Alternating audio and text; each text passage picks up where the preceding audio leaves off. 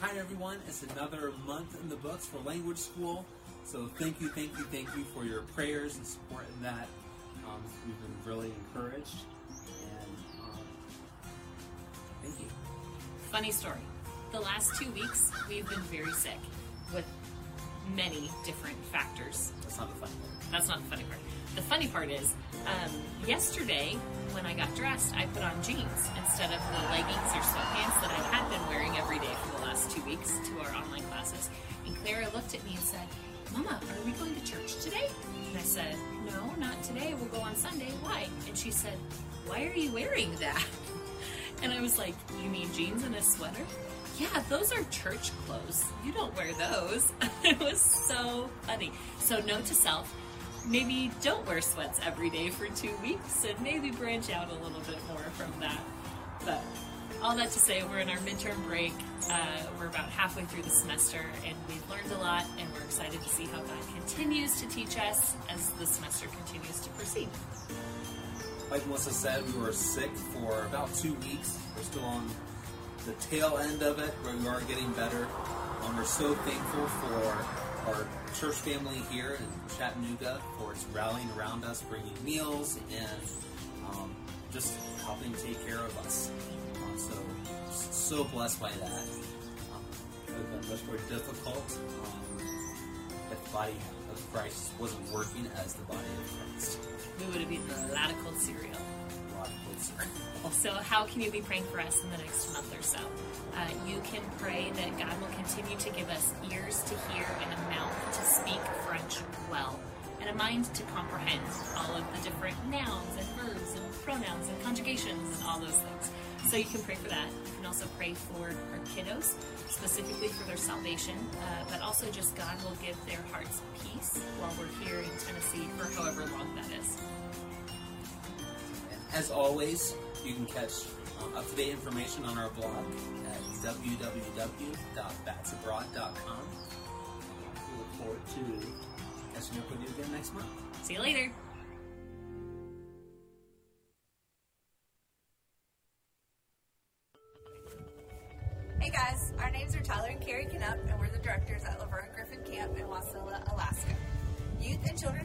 Are our focus throughout the summer months, and we host retreats, mission teams, and construction teams throughout the rest of the year.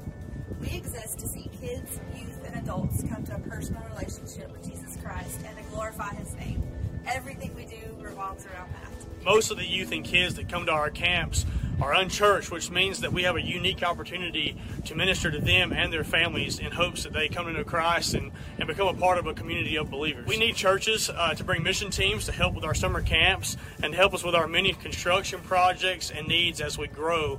Um, we also are looking for God to provide more churches and individuals to partner with us through financial giving.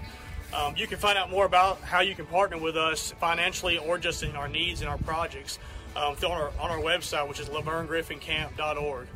And I'm going to let Carrie tell you a little story about this past summer. Yeah, so 2020 was an interesting year. It was our first year as directors at Laverne Griffin Camp. But I just wanted to share a quick story of a camper with you. Um, youth camp was canceled. We couldn't get teams up here from the lower 48, and I had to call, make phone calls to parents, and send emails all day saying, "Hey, look, we we can't have youth camp." Um, just probably an hour after I sent out a first email, I got one back from a grandmother um, who said she was just in tears that her grandson, uh, she really wanted him to come to camp. He was, I talked about suicide. He felt hopeless, and she was afraid he would actually follow through with it. Um, we cried, we prayed together as a team, and the Lord allowed us to have youth camp. We rescheduled. Um, this kid got to come. He had a smile on his face the whole week. He had awesome time with his peers, but most of all, he got to hear God's big love for him. Um, and we're continuing to pray for his salvation and that he comes into a personal relationship with the Lord. Yeah, so awesome, man. That's just one example of many of why we do what we do, and uh, we're just so thankful for you guys for all your support and how you've uh, been through uh, through all this with us by our side, and uh, through our prayer, through prayer support and financial support, and uh, we just love you guys so much. Thank you.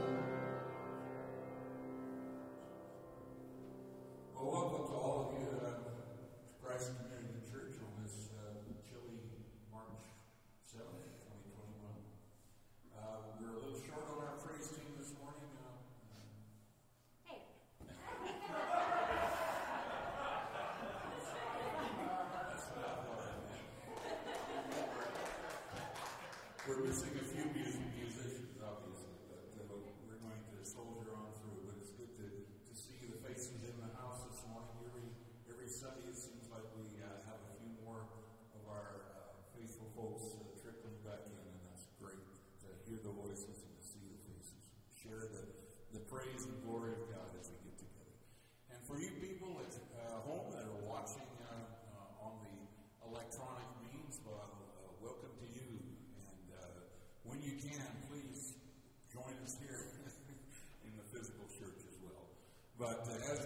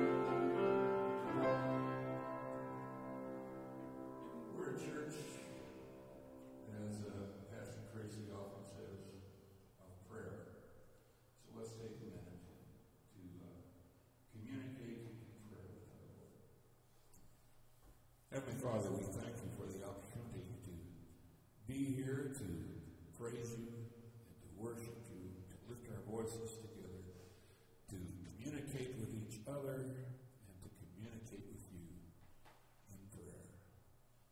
And we hope to hear your word returned to us in the message this morning in ways that we can decipher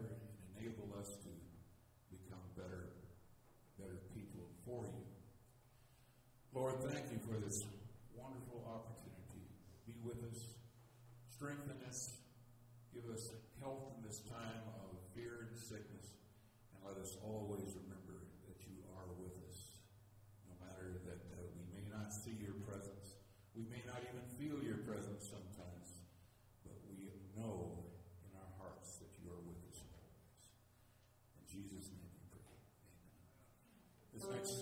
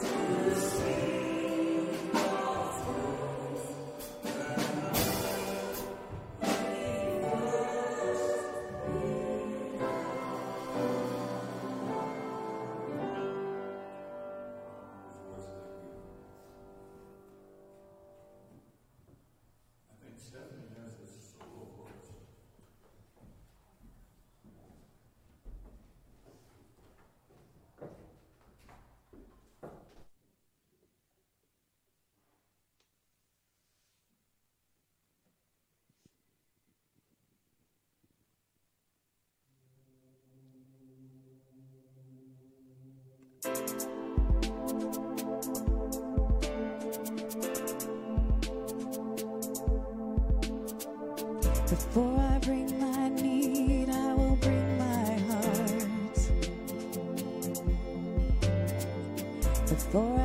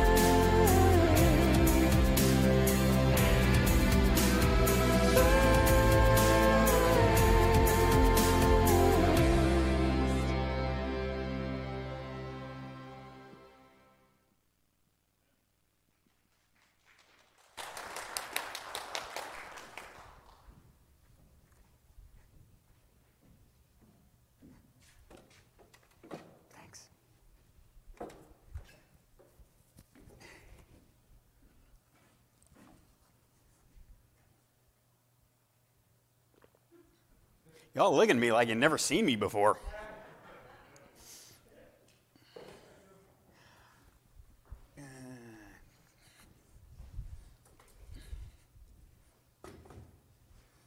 How you doing? I'm all right. It's cold. It's cold this morning. Alaska. You know, there's the percentage of you that dig this, and God, I pray your health care cover that mental health issue. Um, a couple things before we get rolling. I just want to uh, one uh, give a shout out to uh, Jim and Karen for uh, kind of picking up the uh, the heavy lifting on the worship this morning. Uh, yeah, yeah, because if it wasn't them, God forbid, it might have been me, and ain't none of us need that. Uh, but to, to, a bigger uh, issue, to a larger extent, it's good, and it's good that you know that um, you know our church is not built on a personality or any one person or any one group of people, and that you know there's there's other people that can lead music, there's other people that can uh, deliver a message. Um, been told there's at least one person in the house right now who has a backup message ready to go. Um, so, should I, you know, all of a sudden check out? Or if we decide mine just doesn't measure up, we can rewind and we can bring in, you know, the relief pitcher, and it's all going to be good. Um, and it's good, you know, on our on our tech stuff back there. We've got multiple people who do multiple things, um, so it's good that we're never any one place where like just one person can bring the whole house of cards tumbling down. But uh, that also goes to say that if you here this morning or out there, whenever you are out there, um, if you ever get it in your head that you would like to come and be part of this, you know, there's always there's always somewhere we can plug people in. Um, you know, we don't make like active use of our light bar, our light system right now, because we don't have anybody really running the lights. Um, but we'd like to.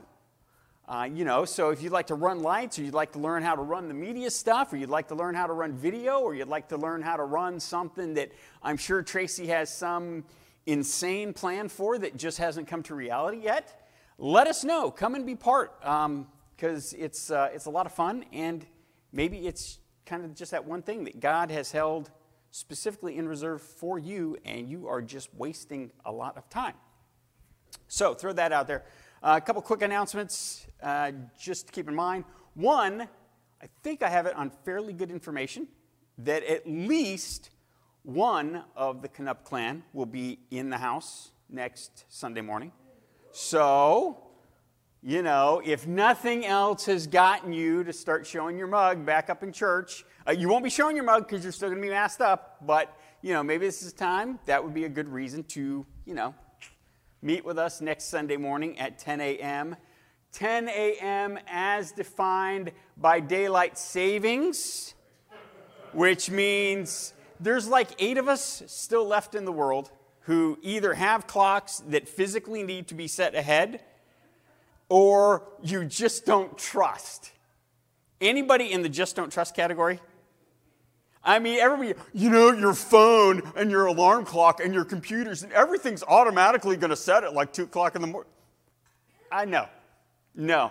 I set a, I go to bed, I set a cooking timer for eight hours. And that is what I wake up to because I just don't trust that the technology is going to work the way you say it is. So, all that to say, next Sunday, next Saturday night, Sunday morning, that's the day we go ahead one hour, which means you lose out on that hour of sleep. So, I don't know, weird idea, go to bed early? That's what I'm thinking. All right, so all that out of the way, let us continue uh, in our adventure through the book of Mark.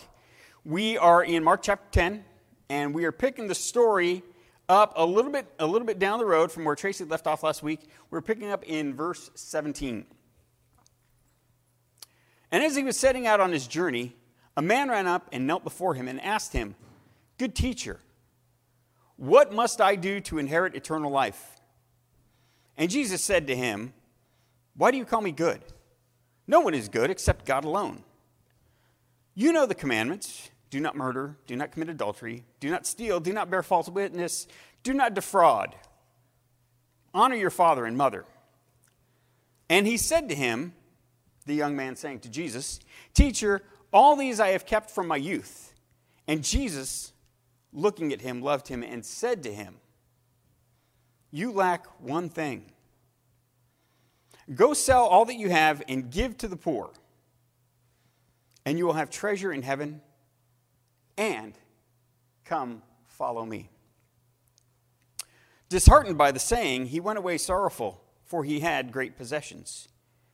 And Jesus looked around and said to his disciples, How difficult it will be for those who have wealth to enter the kingdom of God.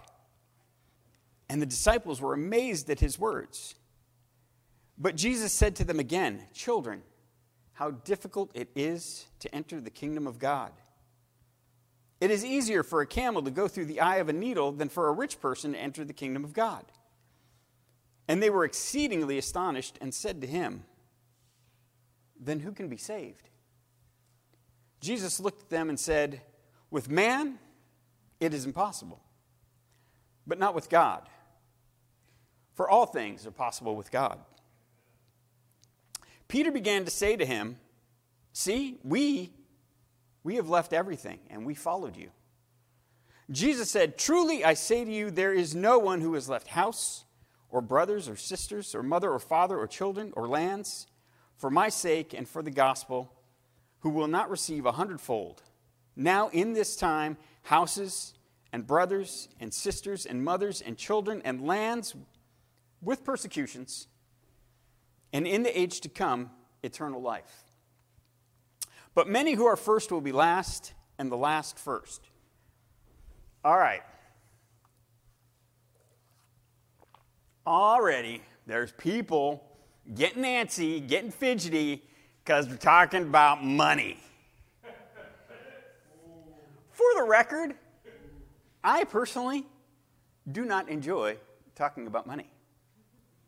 That's why it is fortunate that this uh, chunk of scripture we're looking at here is not, in fact, about money. So stick with me. So, Jesus and his guys have decamped from the northern part of Israel.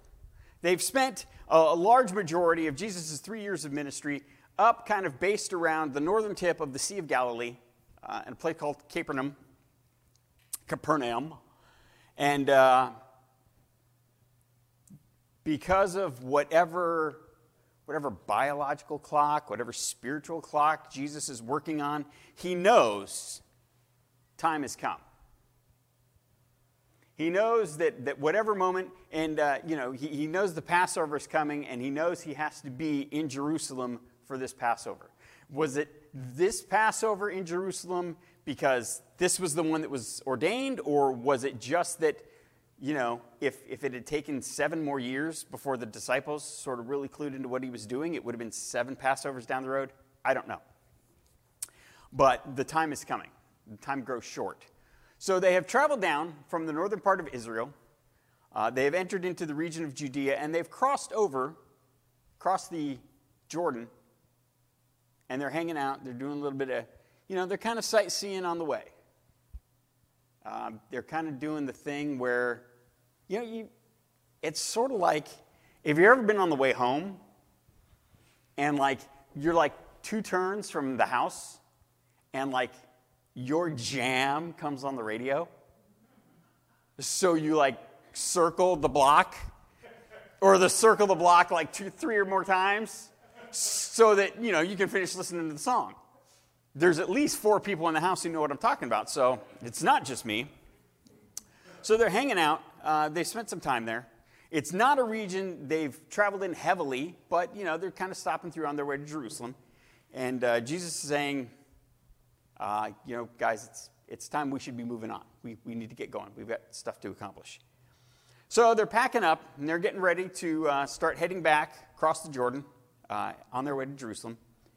And this guy comes running up. And he throws himself at Jesus' feet. And he says, Rabbi, What do I have to do to have eternal life? Now, we call this the, the story of the rich young ruler. Um, we know he's rich because it's going to enter into the conversation here in about a minute. But ruler, nothing in this part of the story says this guy was a ruler of any kind. Uh, nothing as, as uh, this incident was related in the book of Matthew tells us he was a ruler of any kind. But fortunately, we have the book of Luke. And remember, Tracy said last week, Luke was like an investigative journalist. Luke was like the Josh Mankiewicz of Dateline of the New Testament. We thought he was just a rich guy, but it turns out he was a ruler. Josh Mankiewicz, Dateline. Um, there's some reason to think he might have been a religious ruler, uh, maybe, maybe a, a head muckety muck of the local synagogue, perhaps. Um, we get the impression from kind of some of the ways he presented himself. One, he's, he's asking about eternal life. Now, we know of the religious factions of the time the Sadducees, Pharisees, Sadducees, so said, you see. The Sadducees did not believe in eternal life. So he probably wasn't a Sadducee because he's asking about eternal life. And uh, he has this whole thing where Jesus lists off, you know, keep the commandments, honor your father and mother, do not lie, do not cheat, do not steal, uh, do not uh, do all these things. And he, he comes with, the, young man comes with the I have done all these things since my youth. Uh, it's very reminiscent of uh, an interaction with Paul later on in the, in, the, uh, in the New Testament. So, this is a guy who seems, on the God front, to have his act together. He says, I've done all the stuff you just said. Is there anything else I have to do? Um, one of the versions, either, either Matt or Luke, says he brings up the question Is there anything I lack? And Jesus does indicate yes, there is, in fact, one thing you lack. And the thing that drives me nuts is Jesus never actually says what he lacks. He says, You lack one thing, Go do this thing. Well, wait, wait, wait. normally, you lack one thing, and here's the one thing you lack it's this. And to resolve this, go do that. Jesus just jumps straight to the point. And it's it's so I, I, for me this is so interesting because jesus says it, it says jesus looked at him and jesus loved him and jesus said Go do this thing. Go sell everything you have, and then you will have eternal life. And not just eternal life, but you can come and follow me. And just in, in my mind, I'm like, what is the criteria Jesus uses to determine who does and doesn't get to come and follow him? He runs into a rich tax collector named Matthew, and he says, You, come and follow me. He runs into a rich tax collector named Zacchaeus. Doesn't make the same offer. He has other people, he, he heals them of whatever it is that ails them and says, Don't tell anybody. He heals other people and says, All right, no, you can't follow me, but go tell everybody what I did. He heals other people and says, Yeah, come with me. I don't know. I don't know what his standard is. But in this particular instance, he looked at this guy, and regardless of what we see, what human eyes would have seen, Jesus saw somebody He goes, This is somebody who can come and follow me. He can join my disciples. He can be one of us, but for this one thing. And he lays out the one thing. He's like, I want you to go. I want you to collect everything you have. Everything you have, everything you possess, houses, clothing, material goods, your actual funds. Get rid of everything you possess, give it to the poor, and then jump on this train. We're pulling out of the station. And the young man was broken hearted because Jesus asked the one thing. The one thing that was just, it was a non negotiable. It was a deal breaker. There were so many, so many answers that Jesus could have given. Rabbi, what is the one thing I have to do to have eternal life? So many responses Jesus could have had that would have been just awesome, that would have led to a totally different story. But Jesus says the one thing.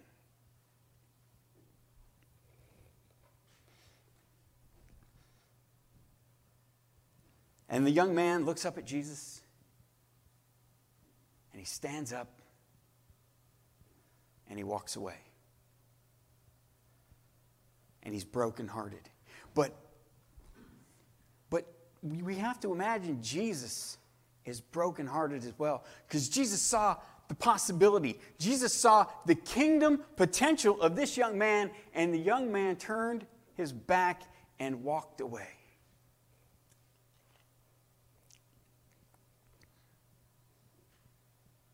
And Jesus looked around and he said to his disciples, How difficult it will be for those who have wealth to enter the kingdom of God. And even though he has said it before, he has said it at least once before to this very same group, apparently they didn't get it. Because they're still operating under the cultural mindset of the day that says if you have money, if you have wealth, if you have material goods, that is a sign of God's blessing. Which conversely means if you are poor, if you are broke, if you have nothing, you have been cursed by God. It was the mindset. It was the way people thought. And I don't know, maybe, maybe it's kind of the way we still think today. As somehow we look at those who have and think somehow God is on their side. Certainly, we can find examples of those who are haves who assume because they have, God is on their side, which conversely means those who have not, what? They, they did something, they cursed God in their hearts. They, they didn't measure up somehow, and so God said, Away with you to the scrap heap. But that's the mindset they're operating under. And Jesus reiterates. This is why, this is why he throws the poor into the beginning of the Sermon on the Mount, the Beatitudes. Blessed are the poor. In spite of what you think, Somebody having nothing does not make them accursed of God because the poor are just as blessed as any other. Jesus said again, Children, how difficult it is to enter the kingdom of God. It is easier for a camel to go through the eye of a needle than for the rich person to enter the kingdom of God. And then he goes on to say, With man, it is impossible. It is impossible for a camel to pass through the eye of a needle. It is impossible for the rich to enter into the kingdom. Now, let's just take a break on that right there.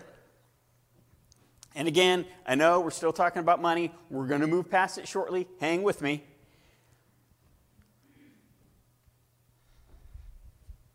In that editorial moment. So, so it, it would seem like Jesus is saying, there's something inherently wrong with the rich. There's something inherently wrong with having money. Except, Jesus liked rich people.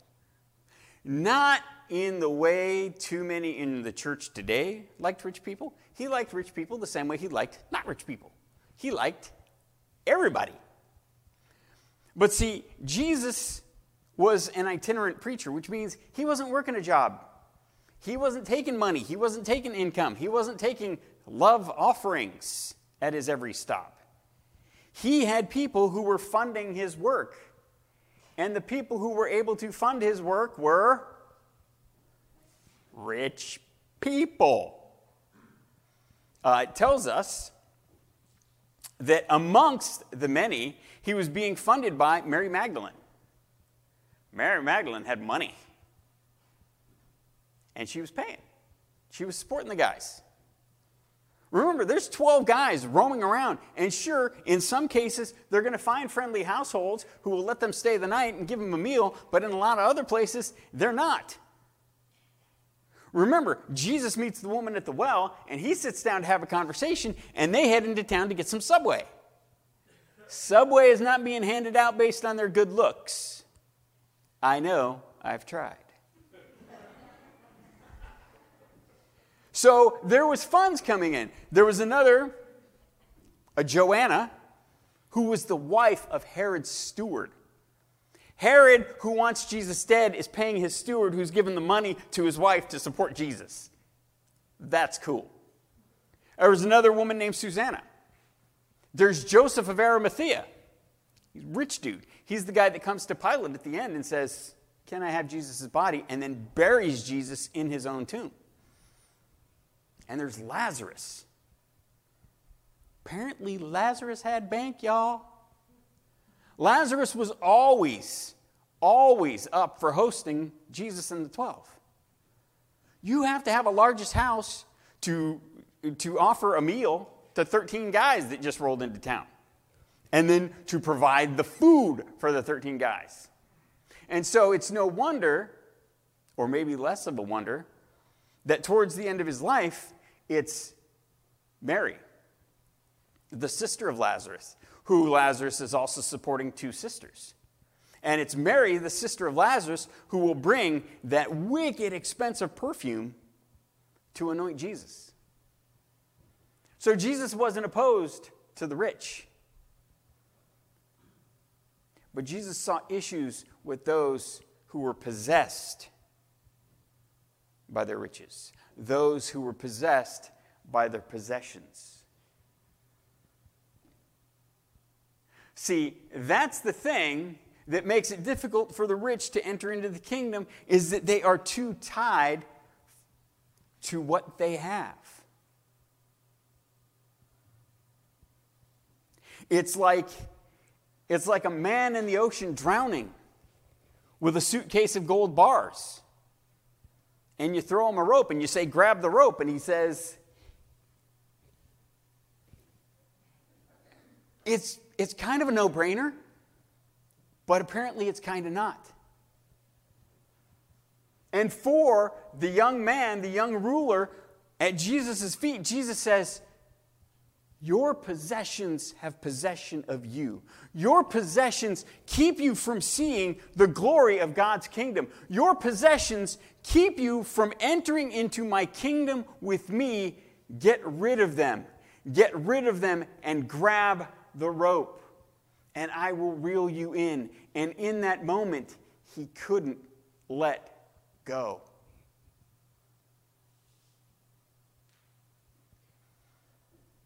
And how critical a point is this for us in this nation today? Because even in this country, we have people who are poor. We have people who live in poverty. We have people who have a hard time getting through day by day. People, children who go to sleep every night hungry, who wake up hungry every morning in this country. And our poor, the people of our country who live in poverty, are kings by the standard of the rest of the world. And as I've said before, this is one of the reasons why, in many cases, it's so hard to see God at work in our country because we have other resources. We have our own resources. We have our own money. We have government programs. We have other things we can rely on when things get difficult. If you want to see what real movement of God looks like, look at other countries who truly know what poverty is because they have no choice but to call on God for everything they have because they have nothing. And we're talking about situations where if they wake up in the morning, that is a gift from God. How often do you wake up in the morning and go, I am awake? I have been gifted by God with another day of life? One. But that's because it's Angela. Even I don't do that. I wake up in the morning and go, something like, ugh. The tone might be a little different, but along those lines. We, even those of us who have so little, still have so much. And it can still so easily blind us to what it is God wants to do.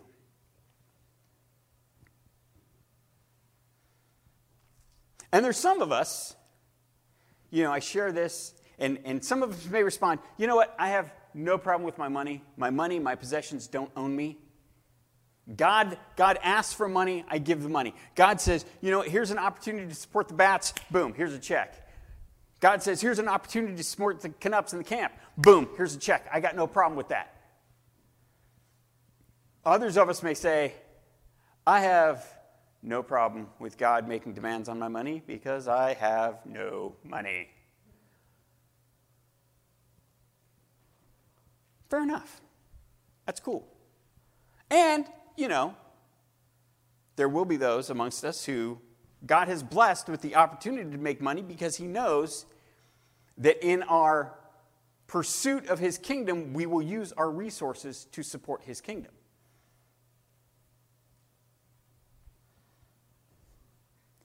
But what if money hadn't been the one thing? What if there's a larger issue at play here than just money? See, see, we come back to that original sticking point I have. Jesus says, You lack one thing.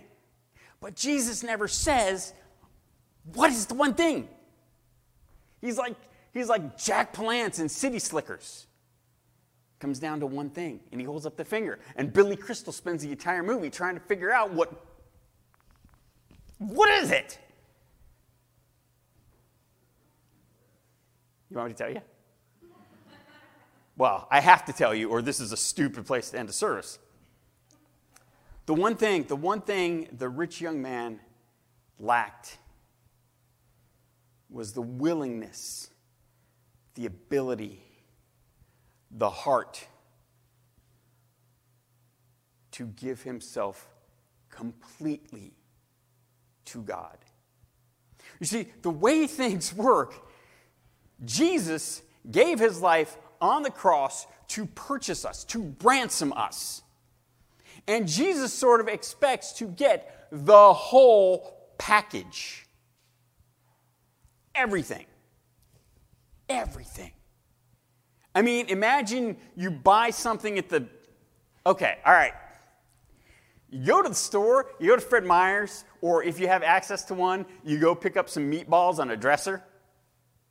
You know, you buy some furniture. You go to Fred Meyer's, you buy a bookcase. You open the bookcase and you start putting the bookcase together, and things go badly, so you take it apart and then you read the directions and you start to put it together.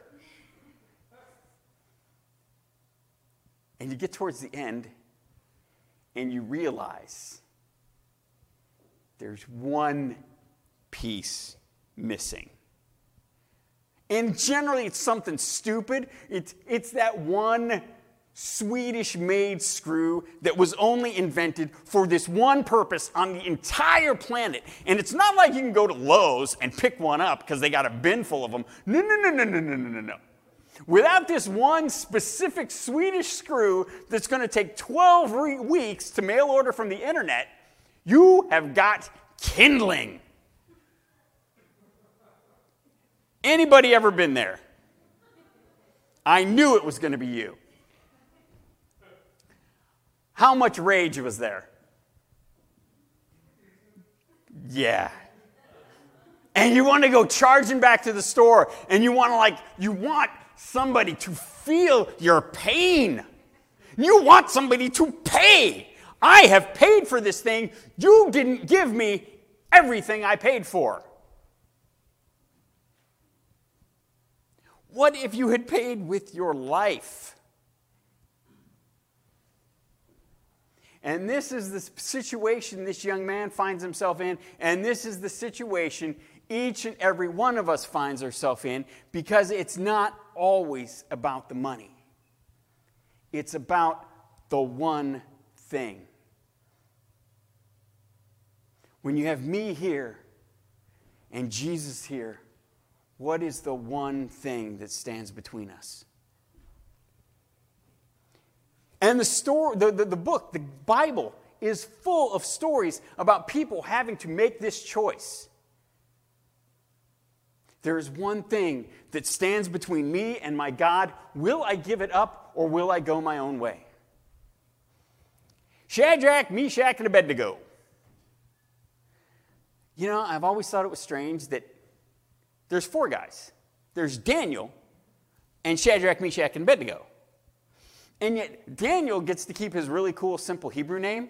And Shadrach, Meshach, and Abednego get the new Babylonian names. And it's like, why don't we just learn their Hebrew names? Because I bet they're easier. But they're doing the thing. And there's the golden idol. And the king says, You need to bow down to my golden idol. And they say, King, we're not bowing down to your golden idol. And the king says, Boys, you need to bow to the golden idol. And they said, Dude, we're not bound to the golden idol. And the king says, Bow to the golden idol or you're going to die. And the boys say, King, if our God chooses he can save us from anything you might do. So we're not going to bow to your golden idol. But even if our God does not save our lives and we die, we will still not bow to your idol. There's a choice my God or my life. And they choose and they get thrown in the fire. And somebody else is in the fire. And it's cool. It's a great story. It's in the Bible. You should read it sometime. You know, the story, cover to cover. You choose. There's another story just like this. There's a guy, he's going through a really hard time, and it's late at night, and he's praying. And he's like, God, you're calling me to do this thing that uh, seems to me to be like really, really terrible, and I really, really, really don't want to do it. And God says, I know. But I really, really, really want you to do it. And Jesus says, Not my will, but yours. My God, my life.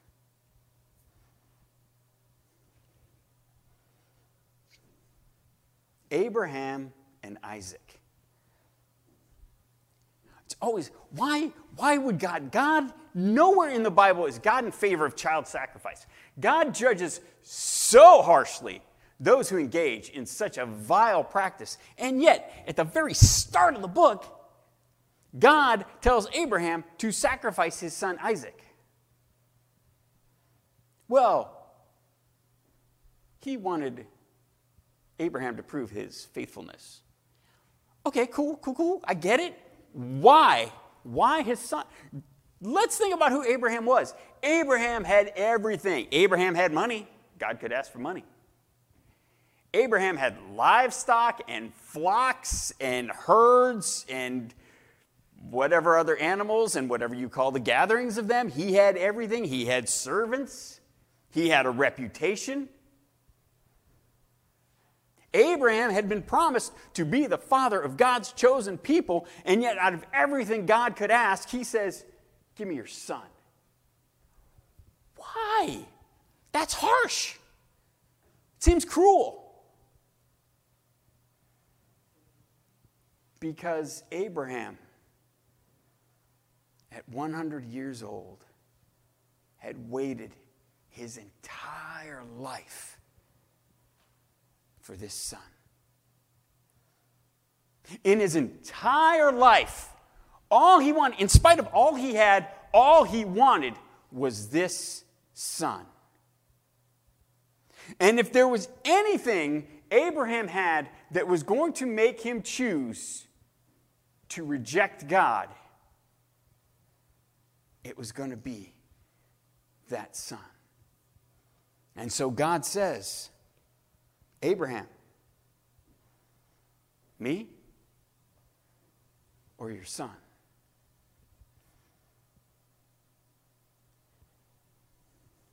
I venture to say, me, in my heart of hearts, I'd fail a test like that. Abraham didn't. And God came good. So, no, it's not, it's not always the money. Maybe, maybe God's calling out to you. Maybe you're engaged in an effort. Maybe you have a career, a career you love, a career you've chosen. And God says, the career you are so invested in, this career that defines you, this is not what I want for you. Give it up. I have something else. Maybe it's maybe it's a relationship. Maybe it's a relationship you have that's getting in the way of a greater, deeper relationship with God. And I'm here to tell you, God is not always going to tell, well, you know people who are not churchy, Jesus-y, Christian-y people, so you need to cut them out.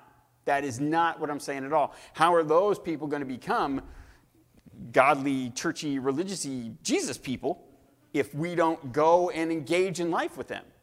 But maybe there's a relationship that is just not good for you. And God is going, give that up. I have something better. Maybe you've got a habit, you've got an addiction. And in that instance, maybe it seems more like not that I don't want to give this up, it's I can't. I'm incapable of breaking with this thing. And God says, No, you're not. Because with God, all things are possible. Maybe, maybe it's just your plans. Maybe you have plans for how things are going to go. And God's calling you to some different plans. You know, in all my life, I've been, I've been in church like 30 years now. There used to be a time way back in the, actually, way back in the day is like last year, when missionaries would come to your church and they'd tell their little stories and share their little knickknacks, and you'd support their missions. And don't forget to give to the bats, because that'll be coming up soon. Um, but one of the refrains that was so common is, oh man, how I can't even imagine how terrible it would be if God wanted me to go be a missionary to Africa. No! Okay. God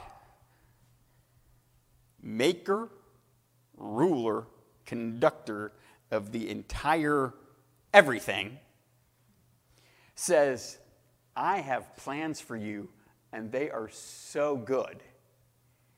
And you're going to go, no, no, no, no, no, no. Those plans are terrible. I would hate that. Okay, Peter.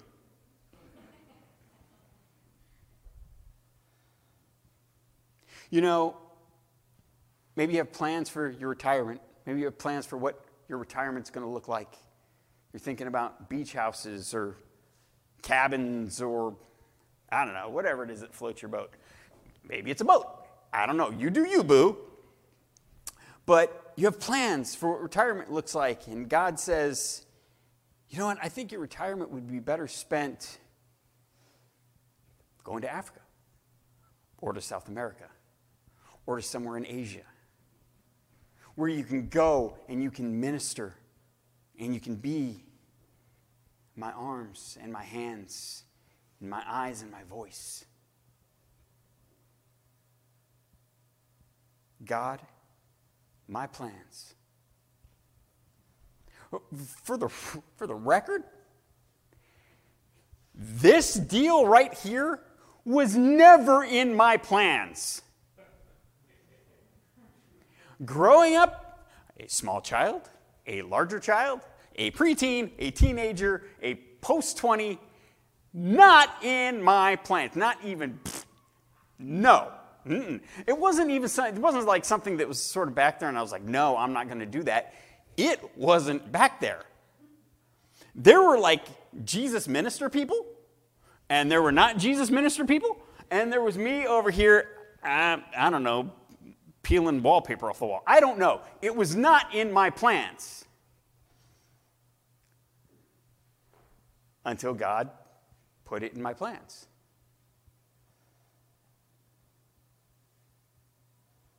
And see, see, the thing is, we think about what we're giving up.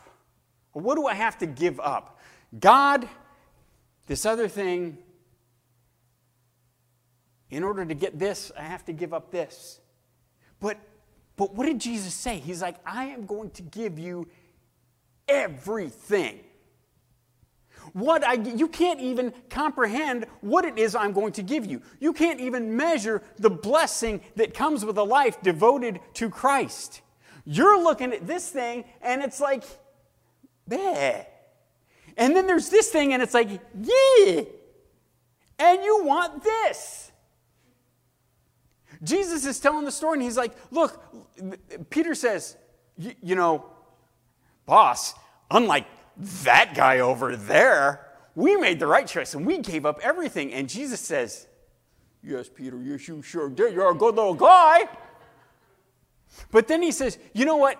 In my kingdom, there is nobody who gives up who does not get back more. You give up a house, you'll get countless houses. You give up family, you get immeasurable family. You see, when you give up whatever it is that keeps you from God, you enter into life in His kingdom and you get so much more. I gave up one relationship, but I have now entered into the church where I have countless relationships. I gave up a mother, I have countless mothers. I gave up a father, countless fathers. A brother or a sister, and I am inundated with brothers and sisters, not just here, but universally, globally. I can go anywhere almost anywhere on the entire planet. And I can find a mother and a father and a brother and a sister and a house. And I can find resources because I am part of a global, universal family. And that's what it is to give up the one thing to gain life in Christ. And that's what God calls us to. That's what God calls you to. And that's what I leave you with this morning. That's the thing you have to decide. In your heart of hearts, deep down, and this is just for you. You don't have to tell me, you don't have to tell anybody because you never have. Deep down in there, what is the one thing you are terrified that God would ask for? The one thing you would say, please, God, anything but that. You know. You, it's not something you need to think long and hard about. The second I asked it, you knew. Something popped into your mind. And the question I leave you with is what will you do now? Will you give up